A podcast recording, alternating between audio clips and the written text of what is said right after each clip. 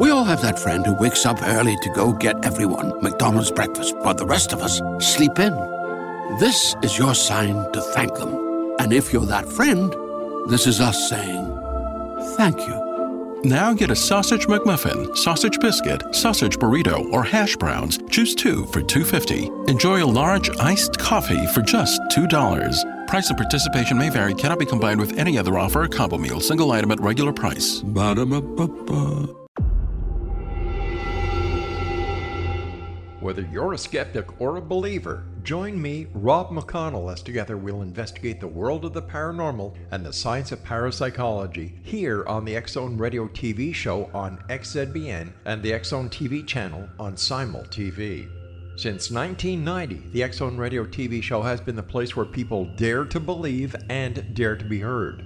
Together, we'll investigate UFOs, aliens, ghosts, Bigfoot, psychic phenomenon, lake monsters, conspiracy theories, government cover ups, the truth embargo, alien abductions, ESP, haunted locations from around the world, and so much more. With over 28 years of broadcasting and more than 4,500 individual guests, the Zone is truly a place where fact is fiction and fiction is reality, as evidenced by the credibility, integrity, and professionalism of the guests that we bring to our international audience. If you have seen a UFO, had a close encounter, seen a ghost, Bigfoot, lake monster, or a story that you would like to share or have investigated, contact me, Rob McConnell, by sending me your email to xzone at xzoneradiotv.com, or you can call toll free 1 800 610 7035, extension 143, and on Skype Zone Radio TV. For more information on the Zone Radio TV show with yours truly, Rob McConnell, visit www.xzoneradiotv.com or www.xzonetvchannel.com or simultv.com and xzbn.net. Until next we meet here in the X Zone from our broadcast center and studios in Hamilton, Ontario, Canada, always remember X Zone Nation. Keep your eyes to the sky and your heart in the light.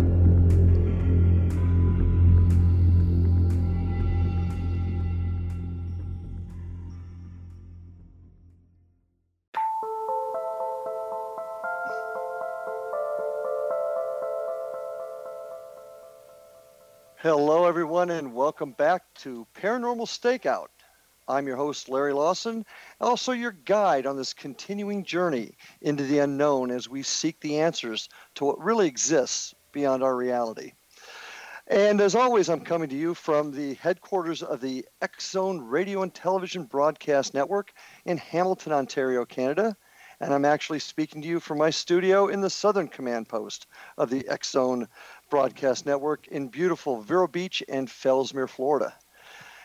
Uh, tonight, I'm, I'm, I'm, gratified to have a member of my extended professional family with us, uh, the family of first responders, Mr. Bryan Meisinger. Uh, Bryan is a firefighter paramedic with 28 years of service to his community. He's had uh, an interest in the paranormal since a very young age when his father and grandmother exposed him to some interesting topics and events in the paranormal field that helped him develop his interest. But it was his personal experiences as an adult that led him to become a paranormal investigator. He enjoys every aspect of the field and the adrenaline rush he gets from uncovering an unexplained piece of evidence. He's joined by his wife, who's an avid supporter of his work and his journey to find out the answers to what really exists on the other side. Uh, Bryan is with U.S. Paranormal Research. He's in the Chicago, Illinois area. So, Bryan, welcome to Paranormal Stakeout, my friend. Thank you. Glad to be here. Uh, I want I want to talk more about uh, we first responders getting involved in this in this field, but first I'd like to hear how you personally got into the field. What what got you in here? You mentioned in your bio that your your dad and your grandma uh, exposed you to some of the things. So tell us about it. Well, growing up, uh, like I said, Dad was a avid, you know, um, in the paranormal. He loved that uh, the TV show of Leonard Nimoy in Search of. Um, uh, to watch that, um, whether it be books, you know, whatever the case may be, I was always handed them by him and my grandmother. uh, to read on you know hauntings and UFOs and Bigfoot, you name it. Uh, mm-hmm. I took a liking to the paranormal side of it, uh, as far as you know the the spirit hauntings, that type of thing. And strangely enough, my grandmother had a house where she lived in Richmond, in Illinois, here. Um, that a lot of weird things happened, and uh, I got to see some cool stuff there. Um, and you know, just um, doors opening by themselves and closing her house, just weird smells like cigar smells, that type of thing. Mm-hmm. And um, a number of years ago, actually, what really propelled me into this was I had an experience. Uh, I had a daughter who uh, was ill at the time. She was about six or seven. And I woke up to my grandmother standing at the end of my bed. And that's really cool and all, but grandma had been dead for about 18 years. Um, so and I know I'm not crazy because my my bride of 27 years this year, um, is she rolled over as I woke her up and she said, "Why is your grandmother in our room?" So. Oh, okay. it kind of puts in perspective. So was that was that the uh, as an adult was that the event that propelled you into conducting investigations?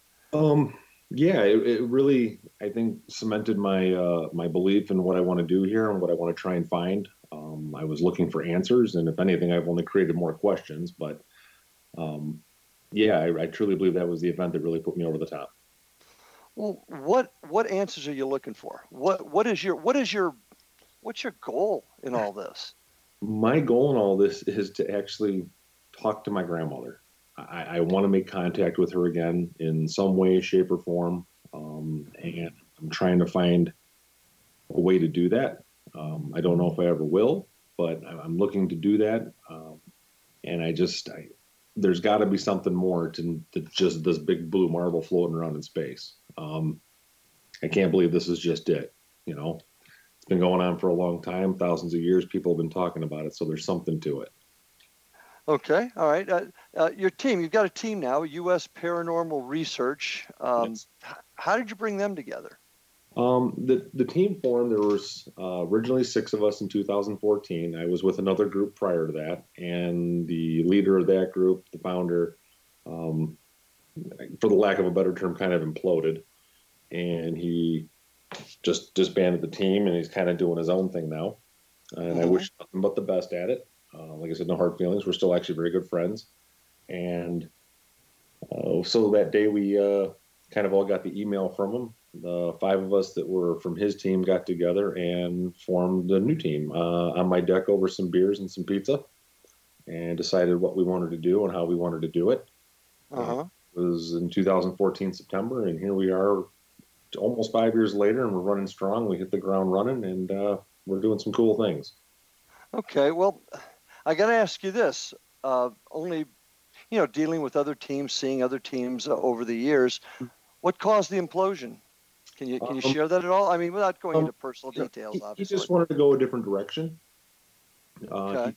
He, he, took up the passion of chasing uh, Bigfoot in the local area, in the southern Wisconsin area, um, and he kind of didn't really want to do so much of the ghosts uh, part of it anymore, the you know the spirit hunts.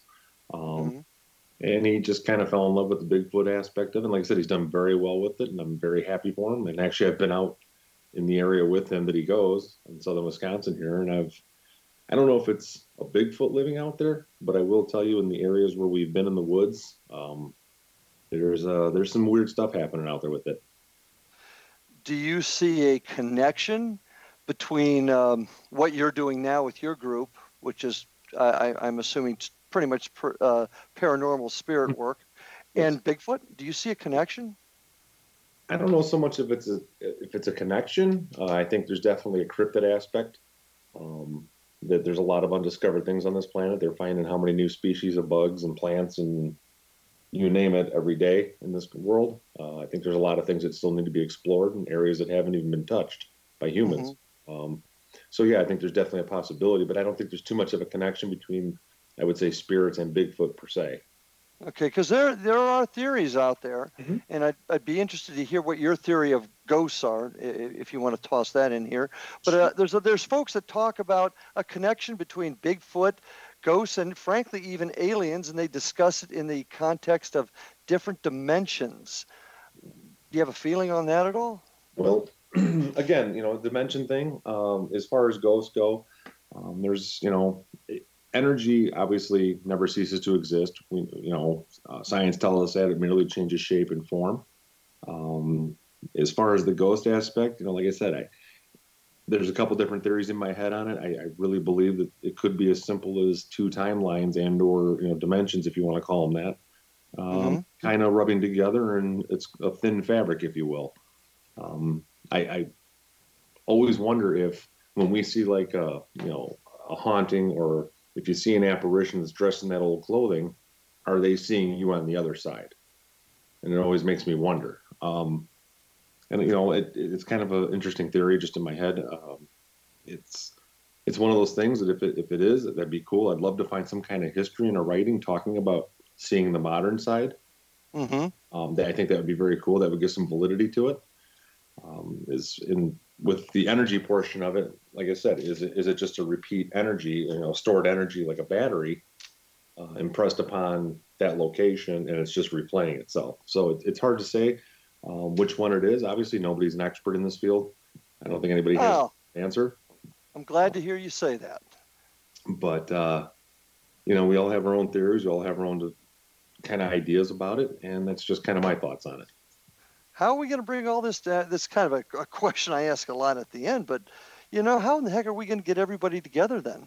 There's so many different theories out there. How are we going to get everybody, even with different theories, heading into the same direction? Well, you know, I've worked in a firehouse a long time, Larry, and I got to tell you, you're never going to make everybody happy at one time. um, that's just a definite.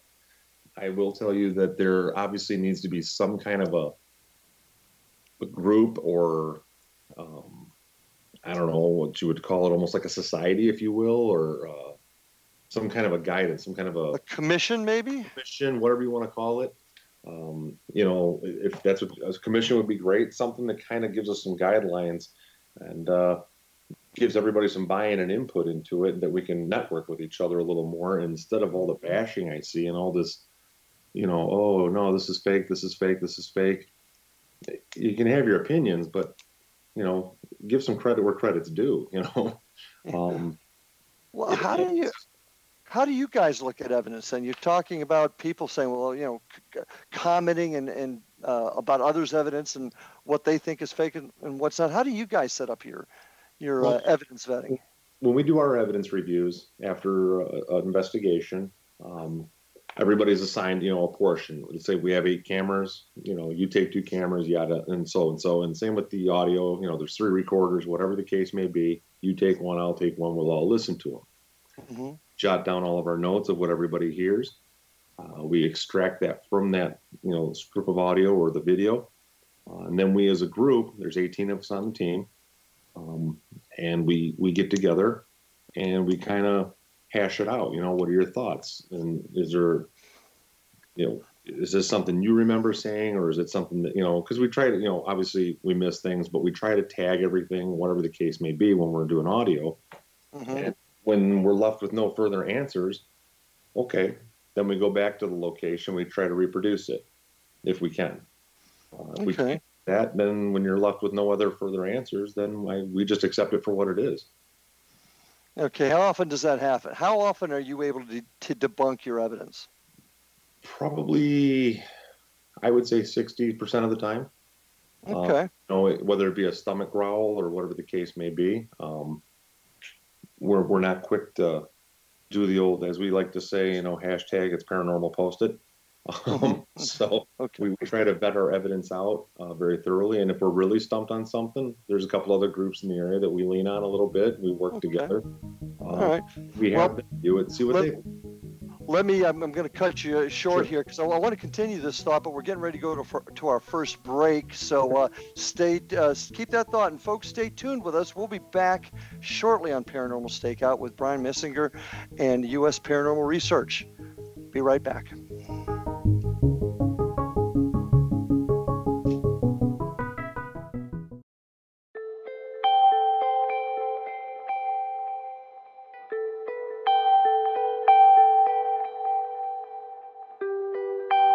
It's hard to listen to the news without realizing we're living in volatile, unprecedented times. Yet never has there been such an opportunity to transform the human condition. As old structures fail, where can we find the guidance to co create a better way? Find Your Path Home is an ever evolving, leading edge information, education, and healing resource center designed to support and guide you on your path to unity and enlightenment.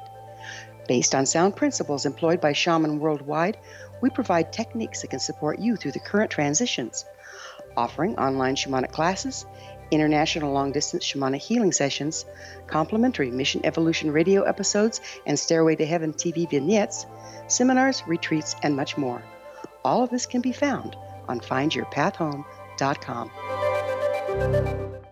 So I was watching the X Zone TV channel last night when I was abducted by aliens, and they kept repeating to me over and over again, simultv.com, simultv.com. What's simultv.com? That's what I asked them. They had it written on the side of their UFO. How do you spell that? UFO. No, I mean simultv.com. S-I-M-U-L-T-V.com. S-I-M-U-L-T-V.com. Right. S-I-M-U-L-T-V.com. Interesting that you were abducted by aliens in a simultv.com UFO last night. Oh, yeah? Yeah. Now that you mention it, I remember now last night I was awakened from a deep sleep. My great grandmother was standing there. She said she'd come from the hereafter to tell me about simultv.com. She even spelled it out for me. S-I-M-U-L-T-V.com, sonny boy. S-I-M-U-L-T-V.com. S-I-M-U-L-T-V.com, sonny boy. Wow. Yeah. Guys, you'll never guess what my psychic guru just told me. S-I-M-U-L-T-V.com. Exactly. Are you guys psychic too? Of course. We all know about simultv.com. S-I-M-U-L-T-V.com.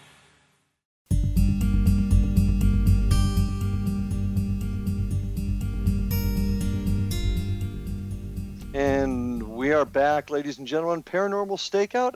My guest tonight, Bryan Meisinger, 28 years firefighter in the Chicago, Illinois area. I'm really glad to have you with us tonight, Bryan.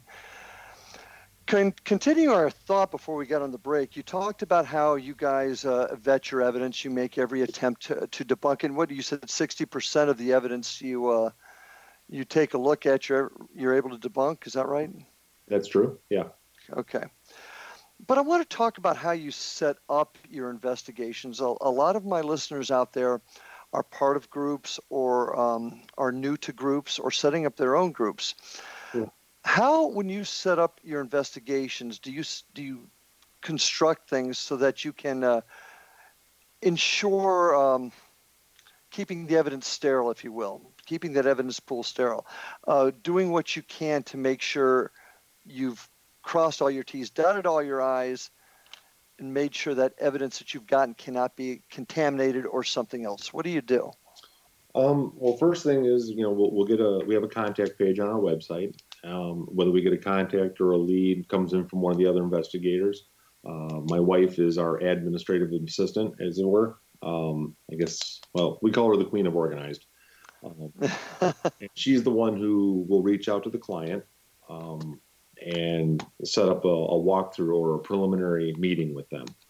Uh, mm-hmm. We go to the house, you know, two or three of us will go to the house. We take an audio recorder with, and we just kind of interview them a little bit. We have a list of questions that we go through um, and ask them, you know, dates, times, that type of stuff. When is it occurring?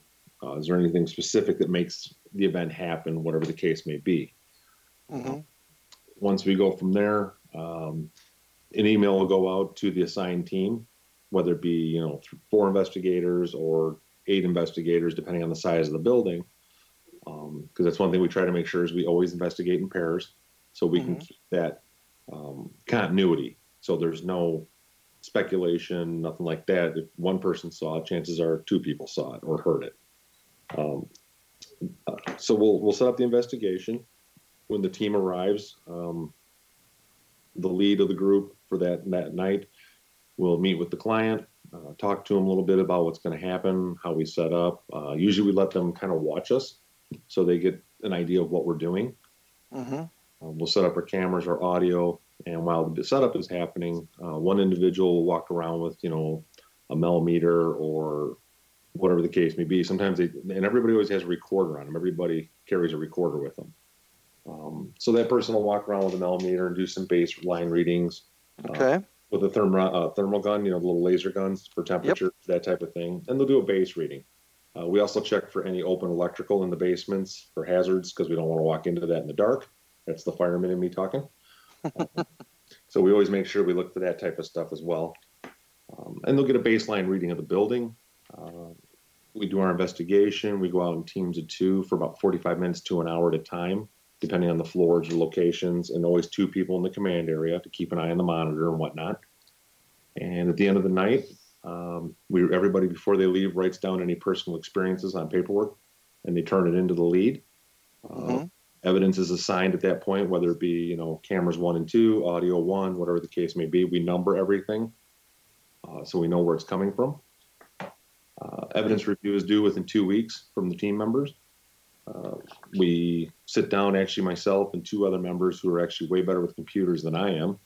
Um, we'll sit down, we'll pull all the information off, we'll go through it, get it ready, and then we email it out through the team uh, and let them review it themselves uh, and give us their feedback. Mm-hmm. And when we get that, we start to put it all together. And like I said, if we have any tough spots or any questions, sometimes some of the outside look from another team is a fantastic thing to utilize. Um, just kind of get their input. We put it all together. Uh, we actually put everything on a jump drive, and then we present it to the client and show them our findings, whether it be we find stuff or not. Okay. Yeah. A written report. Oh, very good. Yeah, we do we do a very similar thing there. It sounds like you're pretty standard to a lot of groups. Mm-hmm. Um, how good is your are your people about getting your evidence reviewed within two weeks? Um, I would say 80% are fantastic. There's a couple little slackers you got to kick in the backside once in a while. Um, must, must, must, firefighters, I guess, right? Yeah, well, you know, we're, we're a special breed. but yeah, absolutely. You know, sometimes it goes to three weeks, just depending on life, and we get that. You know, things sure. happen. Um, but usually three weeks is about the max anybody's ever gone. Um, okay. So that gives me a week to put it together. We always tell the client we'll be back to you within a month. So that gives me a week to put everything together in the final report.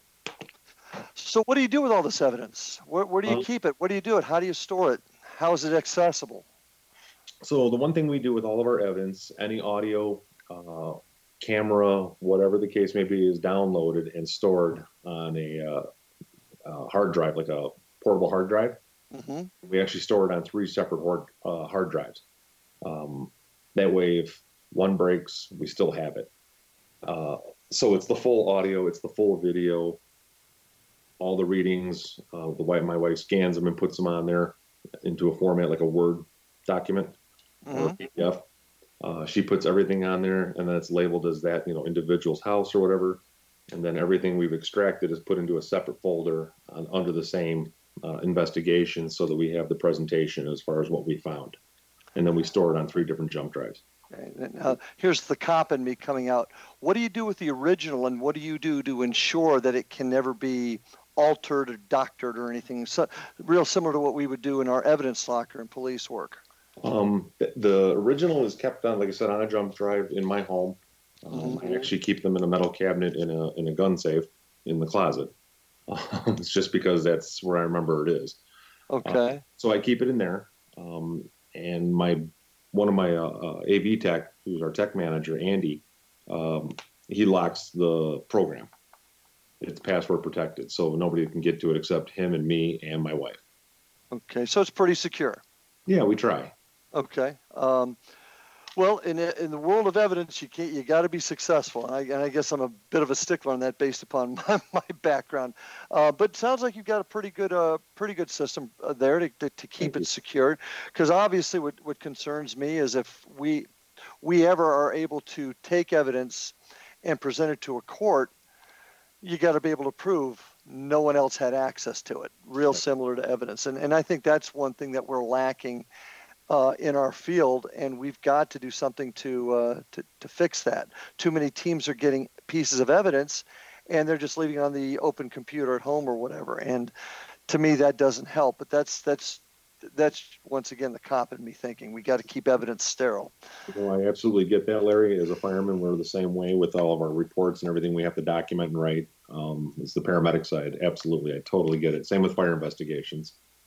Yeah, and uh, what what's your favorite piece of equipment? What do you use on investigations that you particularly like or have had success with? You know, we, we use a lot of stuff. Uh, we we actually have a guy on our team named Anthony, um, who's an electronic whiz. Uh, he he builds most of our equipment instead of buying it. He looks at it and goes, "Oh, I can make that," and he does it for like fifty dollars. He goes to Radio Shack, and it's kind of cool. Um, what he makes, I don't get it. Again, I'm a woodworker and a fireman. I don't understand electronics, um, but he uh, he makes us some cool stuff. Uh, the Ghost Box has been a lot of fun to play with. Um, you know, like a portal. Mm-hmm. That's that's been a lot of fun to play with. Uh, we're just getting into that a little bit, but my overall favorite piece is definitely the audio recorder because it's it's one of those things that it, it, it can't be speculative. You know, it's it, as long as you're regimented about tagging your evidence and making sure you don't whisper as the group, you know, the two people out. Um, right and making sure that you tag everything, whether you, your ankle cracks or your stomach growls or you burp, whatever the case may be, as long as you're very good about tagging everything, which I would say probably 90% of our investigators are. We've got some new ones that we're working on. Um, the recorder is fantastic. You get some great stuff, and I feel like a kid in a candy store every time I hear you know an EVP. Um, when you're listening to that evidence and that review, and it comes up, and, and you know it's neither one of you, and that's just yeah. a feeling and I got to agree with you. The, the, adrenaline rush is there when you catch something. I mean, we can. I sit here and I preach the, the word of uh, uh, get collecting your evidence, storing it properly, skeptically examining it. But still, when you get something, the, the adrenaline rush is there. It's kind of hard to, to, to deny that. Absolutely.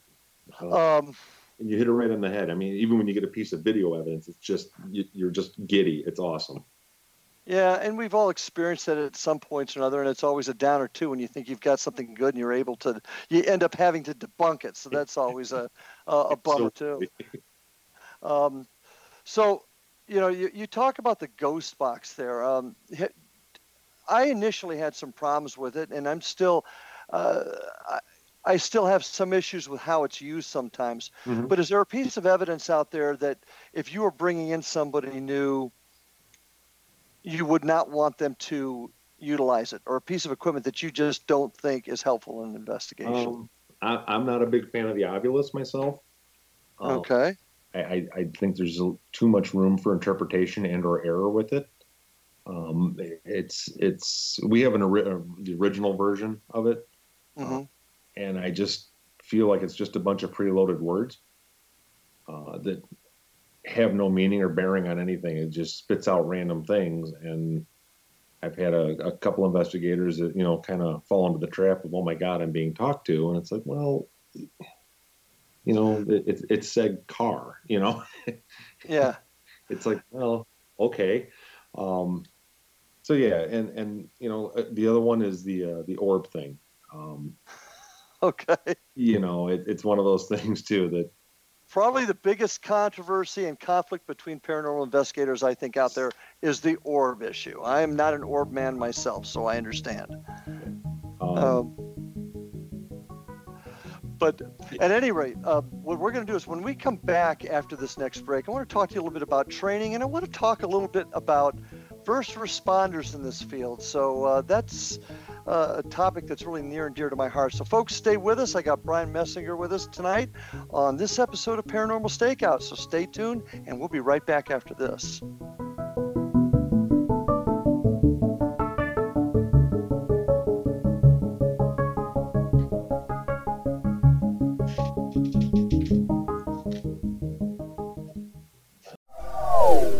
They are here, and they've been here for thousands of years, making their presence known in the shadows. They might be seen by a lonely motorist on a deserted road late at night, or by a frightened and confused husband in the bedroom he is sharing with his wife. But who are they? What do they want? Why are they here? Perhaps most concerning, has the government been aware of their presence all along?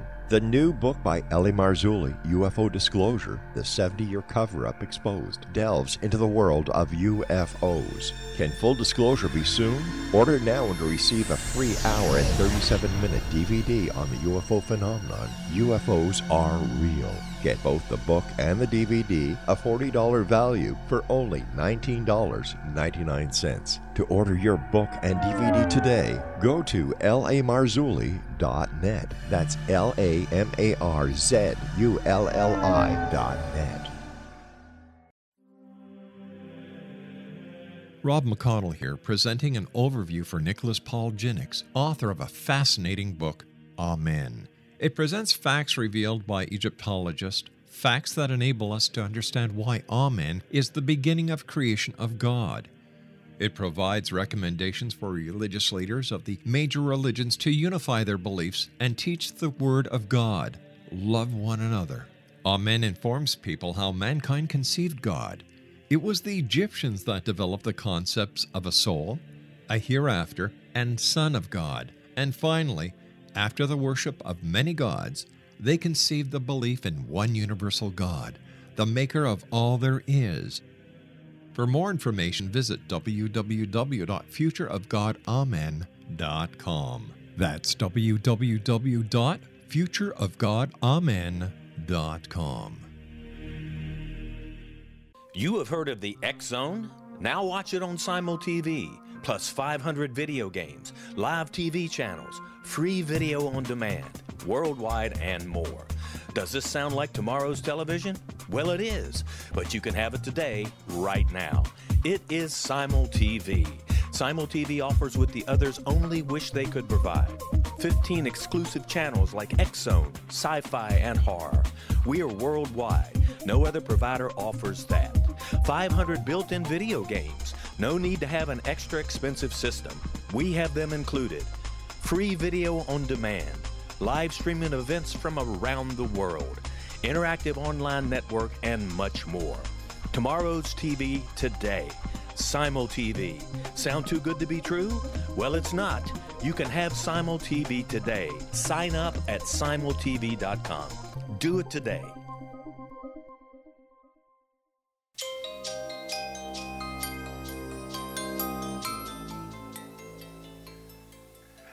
And yes, we are back for round three of tonight's episode of Paranormal Stakeout with my guest, Bryan Meisinger. Um, Bryan's a firefighter in the Chicago area, firefighter, paramedic of 28 years, and uh, serving his community, serving those that are in, in distress. Uh, and being a career law enforcement man myself, my hat's off to you. Thank you for your service, Bryan.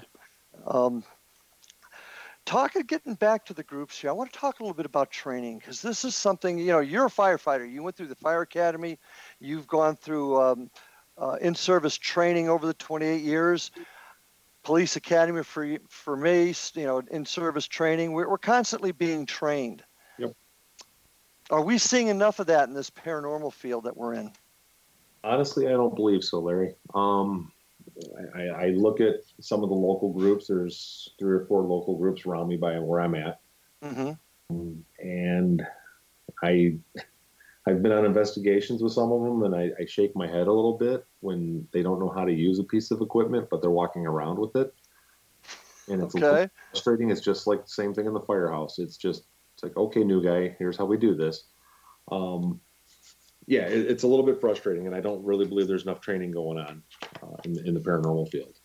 Well, and, and and a lot of it is not, I don't think, the fault of groups. There's, I mean, there's, what did I hear one time? The Los Angeles area, there's something like 5,000. I'm sure I've got that number wrong, but an exorbitant number of paranormal groups in the Los Angeles area alone, and most of them, and this is this is not critical. Most of them are mom and pop type groups that sure. just like to go out in the you know on the weekend get a thrill and go back and forget about it until they do their next one and don't do a whole lot to change get better at it. Learn their equipment. I agree with you on the equipment thing. I, it, it, it scares me when people use pieces of equipment and they, they don't even know the science behind it or the theories behind it. Right. Um, your your own your own venture into the paranormal field. I'm sure, like myself, there was nobody there to train us. We had to do a lot of it on, on our own. Absolutely, um, a lot of on-the-job training. What do we do? What? How do we change this? Um, and then again, it goes back to maybe you know doing some kind of a commission or having a set of national standards, or you know, there's there's national standards for fire training, there's national standards for police training, and every other training under the sun oh, we don't have anything for this. Um, oh, but but but you can't tell me uh, the way I do it. You can't tell me the way I'm doing it's wrong. What makes your way the right way? That's what we hear. Right. What do you? What say you on that? Um, I, you know, whether it be a group of scientists or people with you know 47 PhDs that come up with set of guidelines that are realistic and obtainable objectives. Mm-hmm. Um, I, I, think you have to use basically a SWOT system on it. Um, you know, the strengths, weaknesses, opportunities, and threats against it, mm-hmm. uh, and and vet it out that way. Um, again, coming to an agreement with you know one million people out ghost hunting. Good luck. Um, you know. And and that and that's the problem. But I I agree with you, and my audience and those that have heard my show have heard me preaching this in the the two and a half years that I've been on the air, talking about coming up with standards and training. I mean, we have the Criminal Justice Standards Training Commission here in Florida, and it doesn't tell everybody how to speak an inter- during an interview, for example, but it gives guidelines on things that have to be in an interview. And I really think that's what we need in our field here. If if we're going to start collecting evidence that's going to be looked at and examined in a in a in by the courts, for lack of a better term, by by uh, uh, independent parties. For example, you know they investigate a homicide. They're down here in Vero Beach, Florida, pretty much the same way they do it in Eugene, Oregon. I mean, there's some law changes, some maybe some tactic changes, maybe even some equipment that's different, but the tactics are still the same. Right. Um, and I'm sure it's the same thing in the fire service. Yeah. Absolutely the same. There's a set of national standards. NFPA, which is National Fire Protection Agency, comes up with a set of standards, uh, and IFSTA. Um, and it doesn't tell you, like you said, it doesn't tell you exactly how to do it. It gives you a guideline. Um, mm-hmm as to how you should do it and here's a way to think about it and you know the, and a lot of it is very standardized um, you know whether it be hose loads or whatever the case may be um, and and the firemen in me within my group i have retired firefighters two re- i'm sorry two retired firefighters and two active professional firefighters in the group mm-hmm.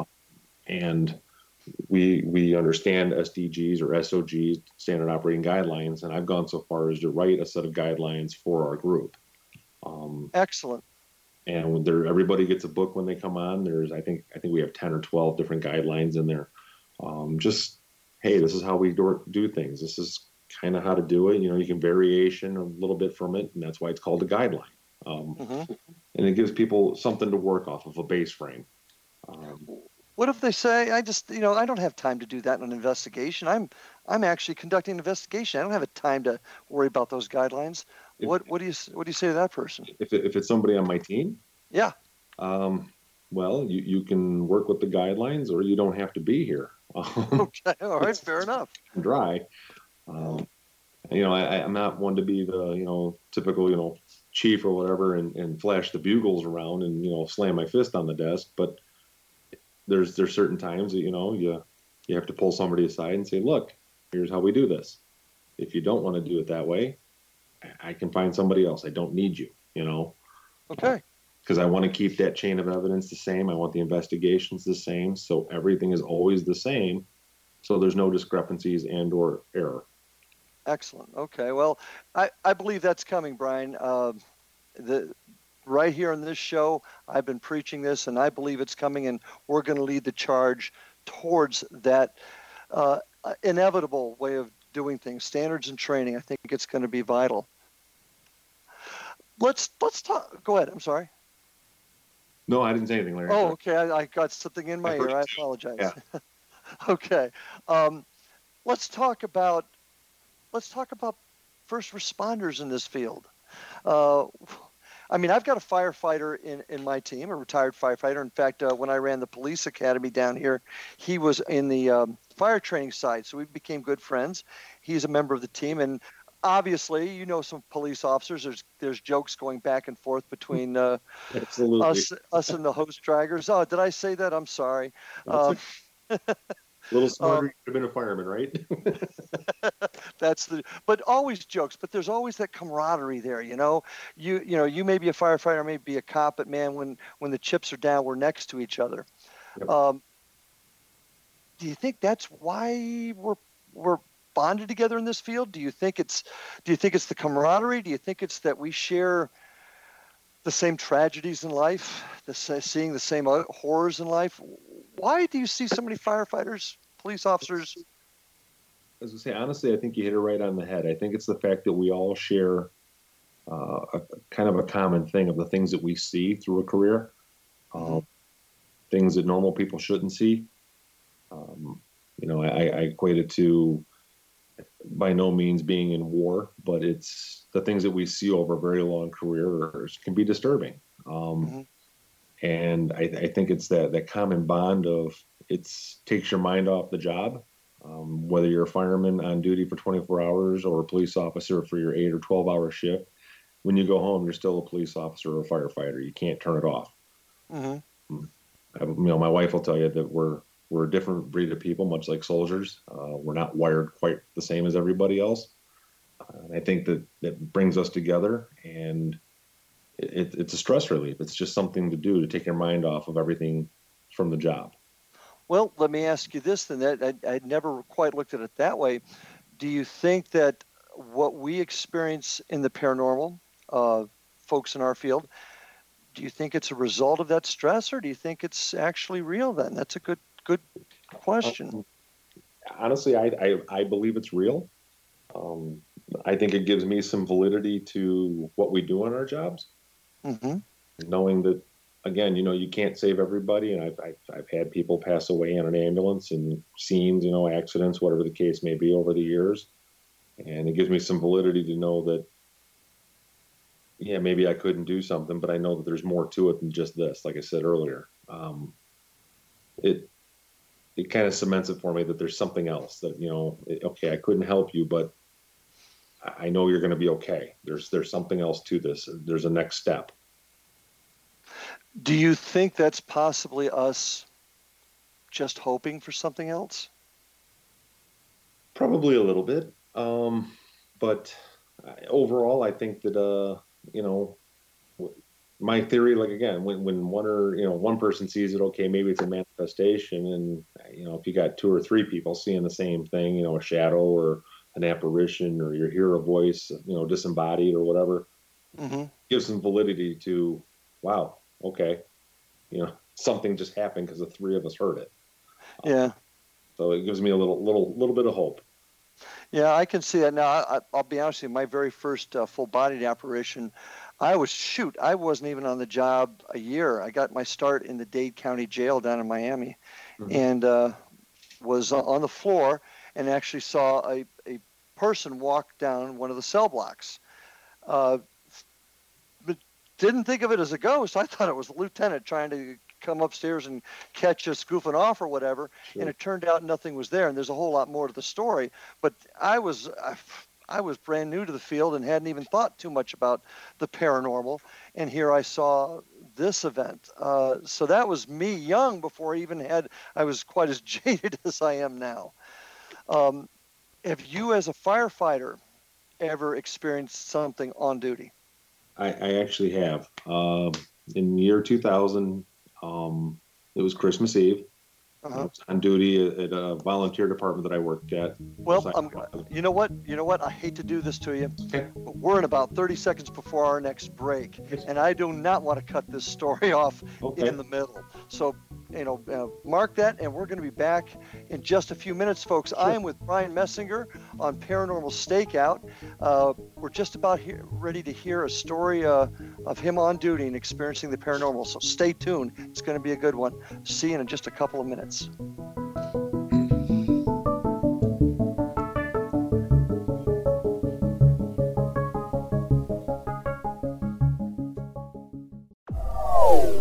They are here, and they've been here for thousands of years, making their presence known in the shadows. They might be seen by a lonely motorist on a deserted road late at night, or by a frightened and confused husband in the bedroom he is sharing with his wife. But who are they? What do they want? Why are they here? Perhaps most concerning, has the government been aware of their presence all along? The new book by L.A. Marzulli, UFO Disclosure, the 70 year cover up exposed, delves into the world of UFOs. Can full disclosure be soon? Order now and receive a free hour and 37 minute DVD on the UFO phenomenon. UFOs are real. Get both the book and the DVD, a $40 value, for only $19.99. To order your book and DVD today, go to lamarzulli.net. That's L A M A R Z U L L I.net. So I was watching the X Zone TV channel last night when I was abducted by aliens, and they kept repeating to me over and over again, simultv.com, simultv.com. What's simultv.com? That's what I asked them. They had it written on the side of their UFO. How do you spell that? UFO. No, I mean simultv.com. S-I-M-U-L-T-V.com. S-I-M-U-L-T-V.com. Right. S-I-M-U-L-T-V.com. Interesting that you were abducted by aliens in a simultv.com UFO last night. Oh, yeah? Yeah. Now that you mention it, I remember now last night I was awakened from a deep sleep. My great grandmother was standing there. She said she come from the hereafter to tell me about simultv.com. She even spelled it out for me. S-I-M-U-L-T-V.com, sonny boy. S-I-M-U-L-T-V.com. S-I-M-U-L-T-V.com, sonny boy. Wow. Yeah. Guys, you'll never guess what my psychic guru just told me. S-I-M-U-L-T-V.com. Exactly. Are you guys psychic too? Of course. We all know about simultv.com. S-I-M-U-L-T-V.com.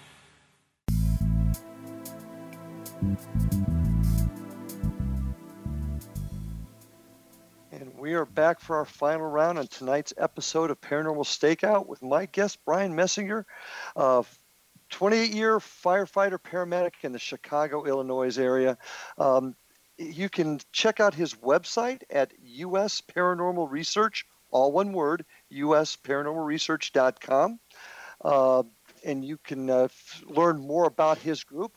I'd also like to invite you to uh, check out my websites at www.paranormalstakeout.com. And you can also learn more about my team and what we're doing down here in Florida at www.paranormalfbi.com.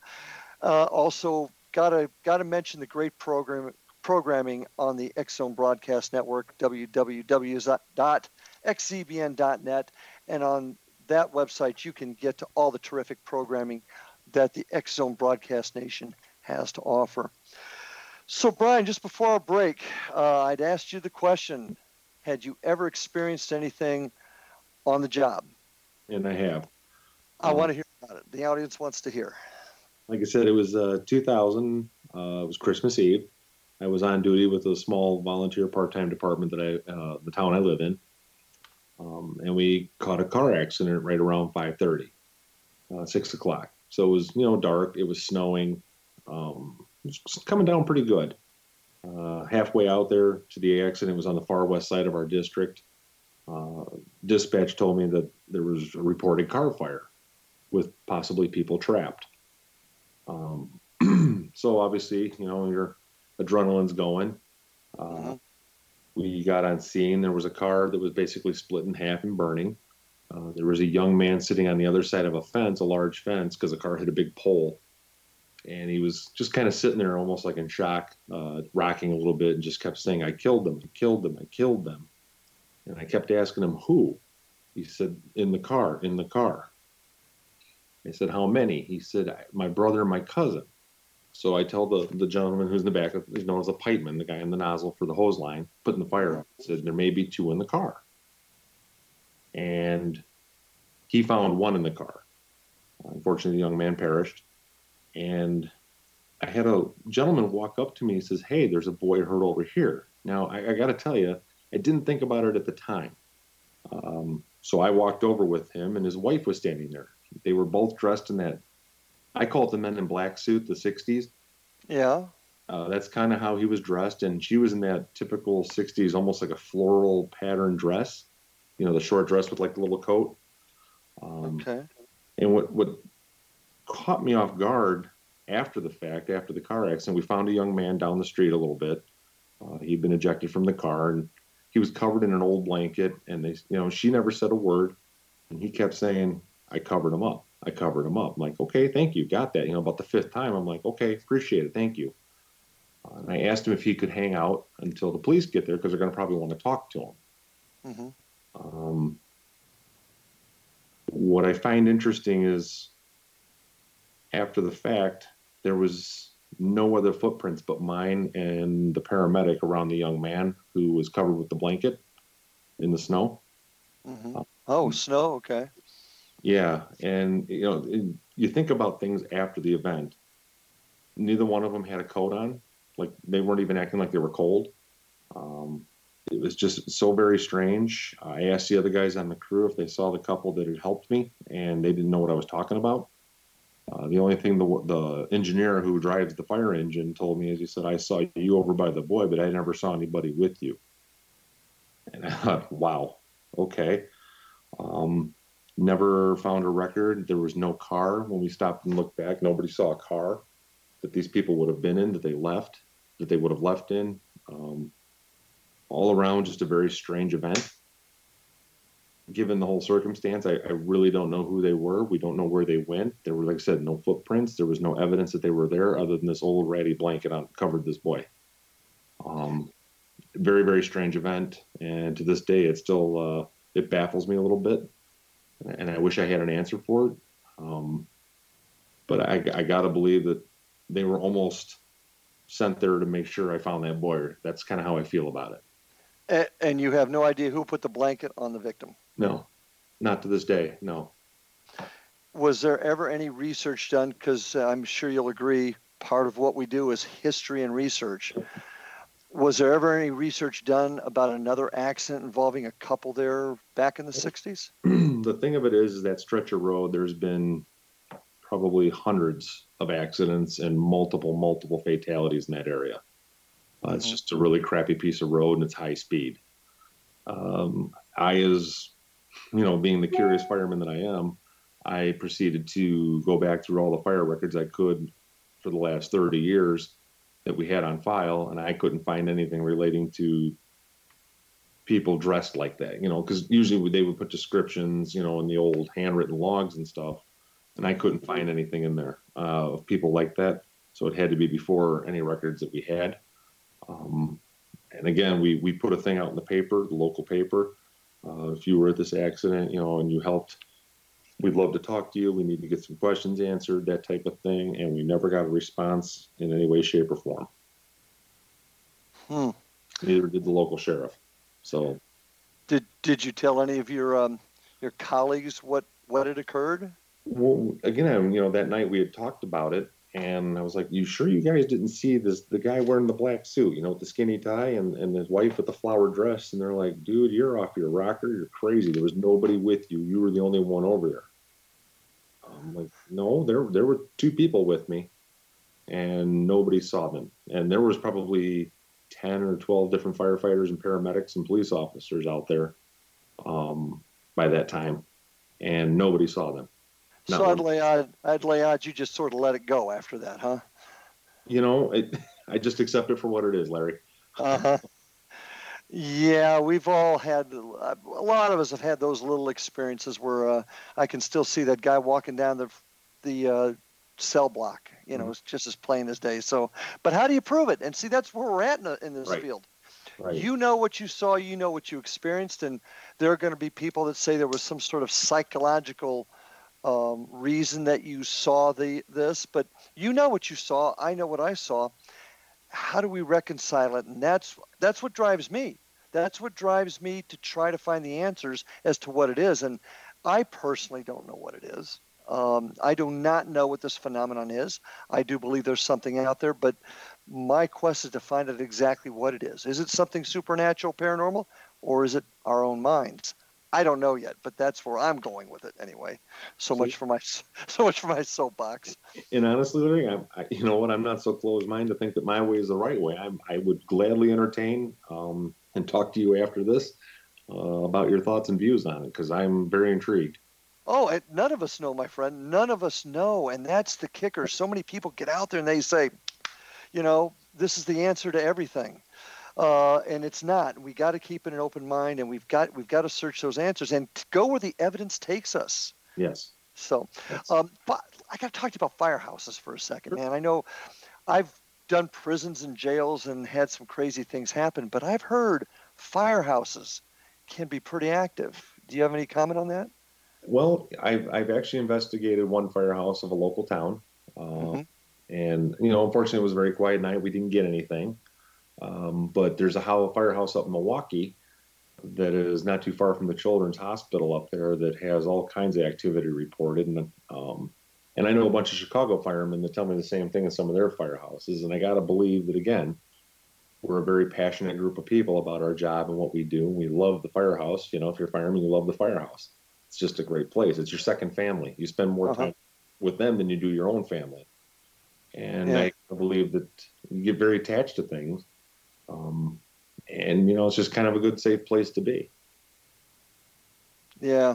And, uh, and not to mention the fact that uh, a firehouse like a police station, prison, jail, emotions run high. I mean, uh, and you got to believe that's imprinted somehow into these into these buildings. Um, yes. Any place in Chicago in particular, and I, I, I guess you can't really uh, divulge where, but have you heard any specific stories about firehouses from other firemen in your area, be it Chicago or your town?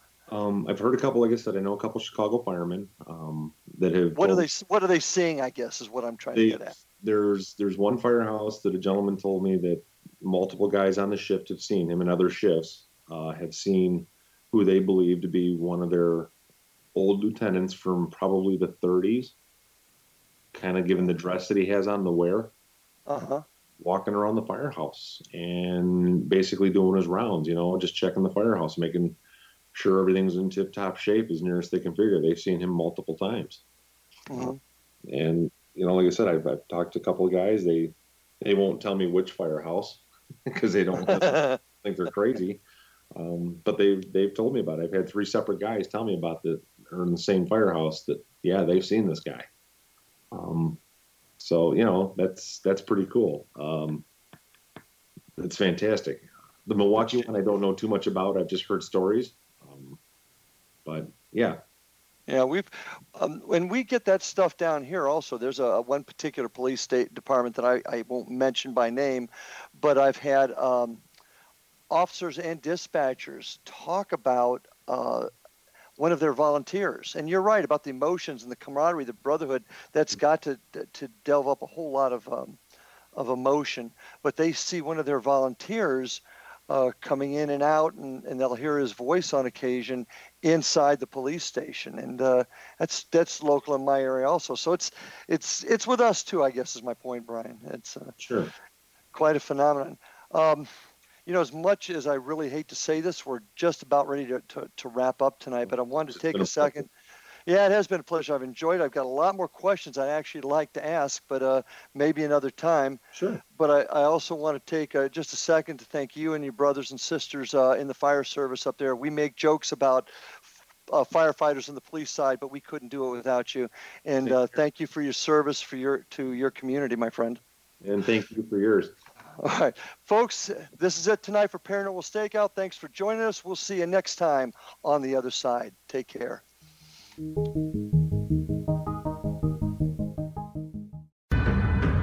If you are looking for a safe, zero calorie natural option to the harmful artificial sweeteners on the market today, just like sugar is what you're looking for. Just Like Sugar is a wonderful natural alternative for those health conscious people who choose a calorie restricted diet with a great, pure, sweet flavor that tastes just like sugar. Just Like Sugar is a great natural option for people suffering from diabetes and may be useful in restricted diet programs where standard sugars are not allowed and does not cause a laxative effect of some other sweeteners.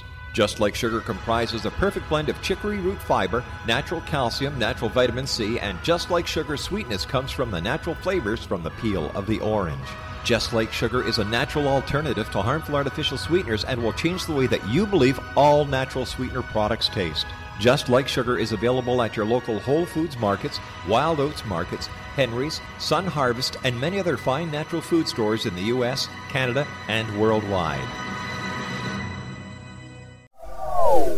They are here, and they've been here for thousands of years, making their presence known in the shadows. They might be seen by a lonely motorist on a deserted road late at night, or by a frightened and confused husband in the bedroom he is sharing with his wife. But who are they? What do they want? Why are they here? Perhaps most concerning, has the government been aware of their presence all along? The new book by L.A. Marzulli, UFO Disclosure, the 70 year cover up exposed, delves into the world of UFOs. Can full disclosure be soon? Order now to receive a free hour and 37 minute DVD on the UFO phenomenon. UFOs are real. Get both the book and the DVD, a $40 value, for only $19.99. To order your book and DVD today, go to lamarzulli.net. That's L A M A R Z U L L I.net. You have heard of the X Zone? Now watch it on Simul TV, plus 500 video games, live TV channels, free video on demand, worldwide, and more. Does this sound like tomorrow's television? Well, it is, but you can have it today, right now. It is Simul TV. Simul TV offers what the others only wish they could provide 15 exclusive channels like X Zone, Sci Fi, and Horror. We are worldwide. No other provider offers that. 500 built in video games. No need to have an extra expensive system. We have them included. Free video on demand, live streaming events from around the world, interactive online network, and much more. Tomorrow's TV today. Simul TV. Sound too good to be true? Well, it's not. You can have Simul TV today. Sign up at simultv.com. Do it today.